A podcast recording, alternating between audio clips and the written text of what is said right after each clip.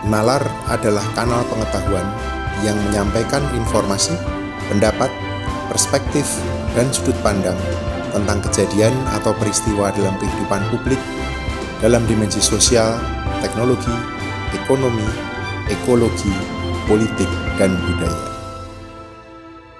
Selamat datang di kanal Nalar, mencari makna dalam peristiwa. Saudara-saudara, tak bisa disangka lagi. Merefleksikan yang terjadi hari-hari ini, agenda paling mendesak Presiden Jokowi saat ini adalah mereformasi birokrasi. Seperti penyakit menaun, problem birokrasi di negeri ini makin akut dan memakan makin banyak korban. Repotnya, korbannya bukan hanya pejabat dan birokrat atau kepercayaan rakyat pada lembaga negara, tapi cita-cita negeri yang diamanatkan konstitusi. Terkuaknya harta sejumlah pejabat negara yang tidak wajar besarnya, atau terpaparnya gaya hidup mewah dirinya dan keluarganya akhir-akhir ini, sebenarnya hanyalah gejala. Keresahan banyak aparatur sipil negara atau ASN tentang kesenjangan remunerasi dan insentif antara kementerian dan lembaga yang dianggap sultan dan kementerian atau lembaga jelata yang kini mengemuka lagi, padahal sebenarnya sudah lama terjadi, juga sebenarnya bukan substansi. Demikian pula kinerja kelembagaan negara, baik pusat dan daerah, yang dirasa lamban dan kurang sigap melayani publik, bukanlah inti masalah. Jadi, apa sebenarnya pokok soalnya? Pokok soalnya adalah mandeknya reformasi birokrasi. Saudara-saudara, urusan birokrasi memang sudah hampir seumur republik. Presiden Soekarno memulai dengan membentuk Kantor Urusan Pegawai atau KUP tahun 1948. Lalu Panitia Organisasi Kementerian dan Lembaga Administrasi Negara tahun 1957 hingga Badan Pengawas Kegiatan Aparatur Negara atau Bapekan tahun 1959. Selama 36 tahun memerintah, Presiden Soeharto mendedikasikan Kementerian PAN menangani aparatur negara. Setelah hingar-bingar reformasi mereda, pertama kalinya aspek reformasi birokrasi tercermin dalam nomenklatur kabinet saat Presiden SBY mengubah Kemenpan menjadi Kemenpan RB dengan tujuan menjadikan reformasi birokrasi sebagai agenda strategis. Birokrasi bukan saja soal urusan kepegawaian, tapi institusi dan kelembagaan publik. Presiden Jokowi meneruskan yang dimulai Presiden SBY dan menjadikan reformasi birokrasi sebagai prioritas pembangunan lewat upaya memastikan negara hadir dalam nawacita di periode pertama hingga lima visi di periode kedua. Saudara-saudara, jadi apa esensi reformasi birokrasi? Sejarah panjang ini menegaskan, mandat negara adalah menciptakan birokrasi yang berdaya dan berintegritas. Artinya sumber daya manusia dan kelembagaan publik yang akuntabel, produktif, profesional, dan bebas korupsi. Tapi, barangkali mandat ini terlalu besar untuk diraih. Atau kita sendiri yang terlalu kerdil untuk mewujudkannya. Karena nyatanya reformasi birokrasi berjalan relatif lambat kalau bukan jalan di tempat. Jadi ini saatnya berbenah. Kalau kita sungguh mau berubah, menata negeri dan melangkah ke depan. Apa yang mesti dibenahi? Menyusun cetak biru reformasi birokrasi.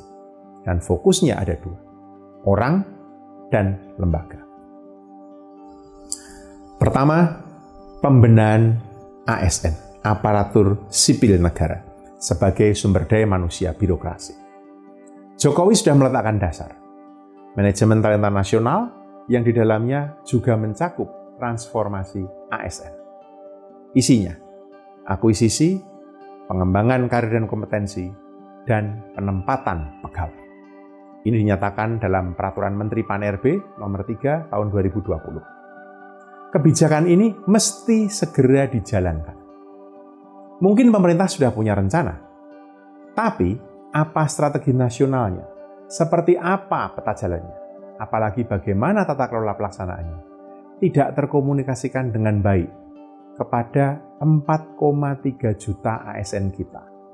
3,95 juta adalah pegawai negeri sipil, PNS, dan 359 ribu adalah pegawai pemerintah dengan perjanjian kerja atau P3K.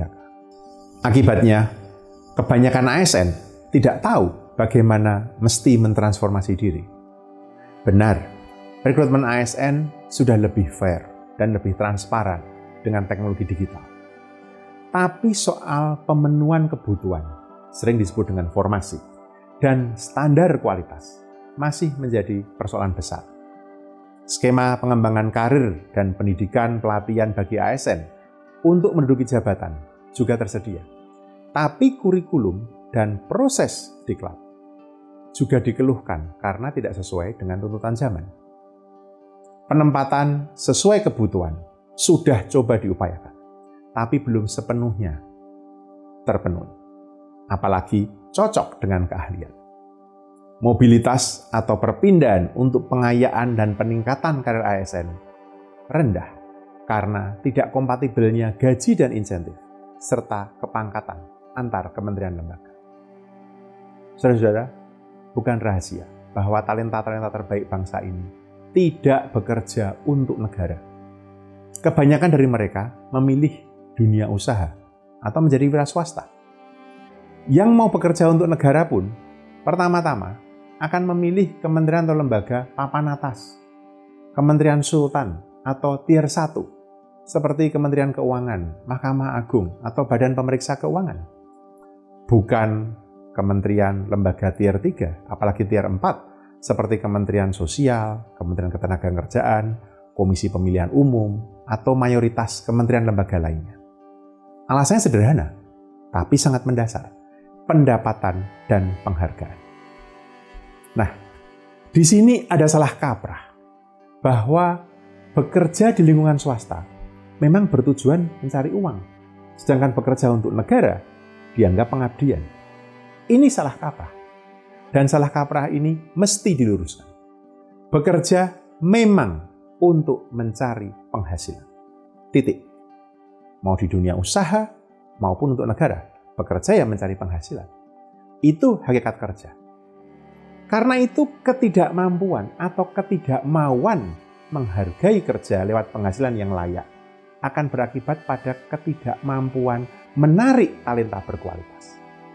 Ungkapan ini mungkin terdengar pedas, tapi mengandung kebenaran.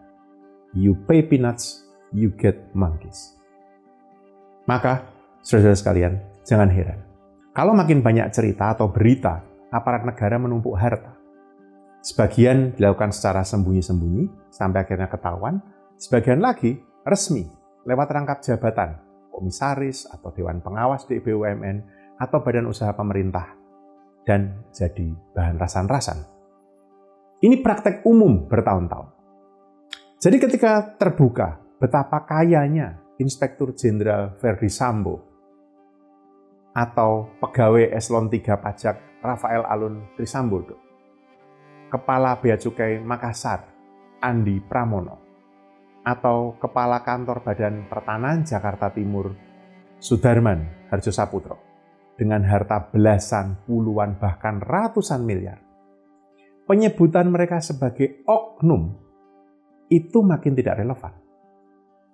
Pernyataan Bu Sri Mulyani bahwa 69 PNS di Kementerian Keuangan terlibat dalam transaksi janggal dan memiliki harta di atas kewajaran, itu sebenarnya hanya menegaskan luasnya gejala ini.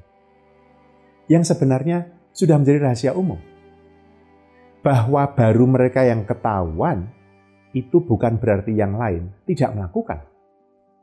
Wakil Ketua Komisi Pemberantasan Korupsi KPK menegaskan banyak pejabat punya kekayaan tidak wajar. Kompas tanggal 11 Desember tahun 2022 menyatakan itu. Tapi belum terungkap saja kepada publik. Karena itu, saudara-saudara sekalian, kunci pertama manajemen talenta ASN adalah kemauan menghargai sumber daya manusia birokrasi secara adil, fair, dan memadai. Gaji ASN tidak boleh lebih rendah dari gaji pegawai swasta untuk kualifikasi yang setara. Jadi, bukan hanya sistem gaji tunggal, tapi juga sistem gaji layak. Gaji tunggal itu single salary system, gaji layak itu decent salary system. Jadi mestinya single and decent salary system di lingkungan pemerintahan ini mesti jadi sasaran pembenahan sumber daya manusia birokrasi. Mengapa? Gaji layak itu memungkinkan negara menjaring talenta-talenta unggul. Sedangkan sistem gaji tunggal, single salary, mendorong pengembangan karir dan penempatan ASN secara lebih optimal. Keduanya ini memungkinkan manajemen talenta ASN yang lebih terbuka, lebih adil, lebih transparan, dan lebih berdasar pada kemampuan atau merit based. Kunci kedua adalah tata kelola atau governance, yang hakikatnya adalah pemisahan kuasa antara yang membuat kebijakan, yang menjalankan, itu termasuk yang memobilisasi sumber daya, dan yang mengevaluasi. Ini saya utarakan dalam opini saya di Kompas tanggal 15 Februari tahun 2023. Dan untuk ini, saya kira ini saatnya Presiden Jokowi turun tangan sendiri. Triumvirat, kalau boleh saya sebut begitu, yang menangani ASN, Kementerian Pan-RB, Lembaga Administrasi Negara atau LAN, dan Badan Kepegawaian Negara atau BKN. Ketiganya ini mesti dirombak tata kelolanya sebagai pelaksana manajemen talenta ASN. Bagaimana? Satu, formasi mesti dikoordinasikan. Kebutuhan kementerian dan lembaga dikonsolidasikan sebagai strategi rekrutmen secara nasional. Dua, seleksi harus dilakukan dengan kriteria dan alat pengujian yang kompatibel lintas kementerian dan lembaga dan seiring zaman. Masih ada kementerian lembaga yang menggunakan instrumen tes sendiri yang diklaim unggul, tapi sebenarnya ketinggalan zaman dan malah gagal menjaring kandidat potensial. Tiga, diberlakukannya sistem penggajian tunggal dan layak. Agar bukan hanya tak ada lagi kasta antar kementerian lembaga, tetapi juga membangun motivasi sehat para aparat. Empat, pelatihan dan pengembangan karir. Silabus dan kurikulum di kata ASN harus dirombak menyesuaikan tantangan dan kemajuan zaman. ASN juga mesti difasilitasi mengambil pendidikan lanjut agar terpapar tradisi intelektual untuk memahami evidence-based policy. 5. Penugasan dan penempatan sesuai kebutuhan negara.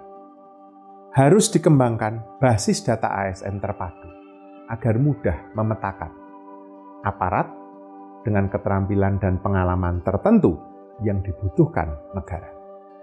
Dan terakhir, kode etik untuk membangun integritas ASN. Rangkap jabatan dan rangkap pendapatan harus dilarang.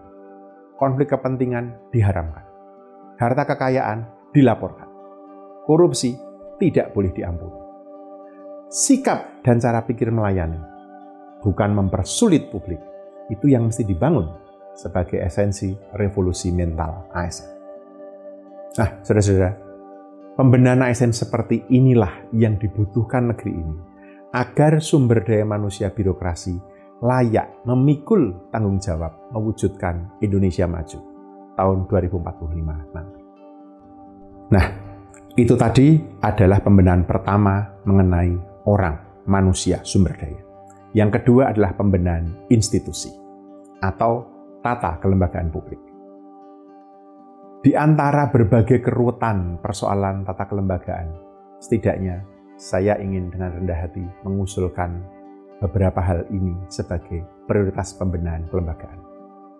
Pertama, integrasi perencanaan dan penganggaran. Sejak Orde Baru tumbang, runtuh pula kesatuan antara perencanaan dan penganggaran. Keduanya menjadi rejim terpisah yang berjalan sendiri-sendiri. Perencanaan ditangani oleh Bappenas dan penganggaran ditangani oleh Dirjen Anggaran di Kementerian Keuangan. Akibatnya, perencanaan sering tidak sejalan dengan penganggaran. Yang menjadi korban siapa? Yang menjadi korban adalah program kerja pemerintah sendiri. Karena itu, saat ada berita integrasi aplikasi Krishna dan Sakti sebagai amanat peraturan pemerintah nomor 17 tahun 2017 tentang sinkronisasi perencanaan dan penganggaran, ini saya baca di Kompas 14 Maret 2023. Hal ini amat perlu diapresiasi. Tapi tidak cukup. Harus berani bervisi besar, bervisi jauh, bahwa perencanaan dan penganggaran juga mesti terintegrasi secara kelembagaan. Artinya apa? Dijen anggaran disatukan dengan Bapenas. Ini seperti di Amerika. Amerika membentuk OMB, Office of Management and Budget. Atau Inggris dan Afrika Selatan yang membentuk Treasury. Keduanya ini langsung di bawah presiden atau perdana menteri. Semua negara maju mengintegrasikan perencanaan dan penganggarannya. Entah di bawah Kementerian Perencanaan atau Kementerian Keuangan atau lembaga eksekutif lainnya. Kita bisa belajar dari negara-negara maju itu. Bukan lembaganya, tapi bagaimana integrasi perencanaan dan penganggarannya dilakukan. Nah, itu usul saya yang pertama. Usul saya yang kedua adalah pembenahan tata kelola kelembagaan yang memobilisasi sumber daya keuangan negara yang akhir-akhir ini banyak disorot publik. Berpijak pada prinsip pemisahan kuasa, wewenang, dan tanggung jawab. Saya mengusulkan penataan sebagai berikut. Satu, Direktorat Jenderal Bea Cukai dan Pajak dipisahkan dari Kementerian Keuangan dan disatukan dalam institusi baru yang menangani penerimaan negara. Anggaplah namanya Badan Penerimaan Negara. Dan langsung di bawah Presiden. Ini seperti Revenue and Customs di Inggris atau Australian Taxation Office di Australia. Dua, Dijen Anggaran disatukan dengan Bappenas, sebagaimana saya sampaikan tadi. Tiga, Unit eselon 1 lainnya tetap di Kementerian Keuangan sebagai pengendali kebijakan fiskal dan keuangan negara. 4. Badan Pemeriksa Keuangan BPK dan Badan Pengawasan Keuangan dan Pembangunan BPKP juga disatukan dalam institusi baru yang semacam inspektorat negara. Katakanlah namanya Badan Inspektorat Negara. Badan ini langsung di bawah Presiden. Ini seperti National Audit Office di Inggris dan di Australia, atau Government Accountability Office di Amerika. Nah, usul pembenahan tata kelola ini memastikan yang mendatangkan, membelanjakan, dan mengawasi penggunaan uang itu tidak terpusat. Dan mereka ini bertanggung jawab langsung kepada presiden. Pembenahan ini tentu saja mesti dibarengi dengan penguatan kembali KPK dan pengaruh utamaan pencegahan dan penindakan korupsi. Usul saya yang ketiga, integrasi kebijakan pembangunan dan keuangan pusat dan daerah. Saudara-saudara, bukan rahasia bahwa pemerintah daerah, baik provinsi maupun kabupaten atau kota, merancang kebijakan pembangunan dan keuangannya yang sering kali tidak selaras dengan kebijakan pembangunan dan keuangan pemerintah pusat. Meski tentu saja ada yang berargumen bahwa ini adalah bagian dan implikasi logis dari desentralisasi sejak pasca reformasi 1998, tapi penyelarasan tetap dibutuhkan untuk memastikan prioritas nasional itu dijalankan di tingkat daerah. Dan kebutuhan daerah itu mendapatkan alokasi sumber daya yang memadai. Konkretnya begini, perencanaan, penganggaran, eksekusi, dan pengawasan pembangunan daerah itu dilakukan bersama-sama antara pemerintah pusat dan pemerintah daerah. Khususnya untuk sektor prioritas nasional. Ini akan mencegah kepala daerah menjadi raja-raja kecil dan justru sebaliknya mendorong peningkatan kualitas layanan publik di daerah. Saudara-saudara sekalian, negeri ini tidak akan pernah besar, disegani dan dihormati negeri lain. jika kualitas dan kinerja birokrasinya tetap seperti saat ini. Karena itu, sorotan dan kecaman publik pada birokrasi saat ini justru harus menjadi momentum untuk serius berbenah. Apa yang saya ajukan di atas hanyalah sekedar usulan untuk menata kembali birokrasi di bawah kepemimpinan Presiden Jokowi. Urgensinya makin tinggi, sementara waktu yang tersisa makin sedikit. Yang bisa dilakukan saat ini adalah meletakkan dasar yang kokoh untuk penataan sumber daya manusia dan kelembagaan birokrasi. Jokowi bisa menerbitkan sejumlah kerangka regulasi untuk menunjukkan kesungguhan hati mereformasi birokrasi. Lalu, dengan rendah hati, meminta pada saatnya nanti tentu saja kepada semua calon presiden dan calon wakil presiden yang akan berlaga tahun 2024 untuk mewujudkan pembenahan birokrasi yang digagasnya Meski reformasi birokrasi adalah perkara teknokratik, tapi jelas perlu niat politik untuk mewujudkannya. Saudara-saudara, birokrasi dengan segala tingkah polanya adalah wajah negara. Reformasi birokrasi adalah niscaya, karena kualitas birokrasi menentukan sejauh mana warga bisa percaya kepada negara dan pemerintahnya. Terima kasih sudah mendengarkan podcast ini. Semoga kita bisa menemukan makna dan pemahaman yang lebih dalam bersama Natal.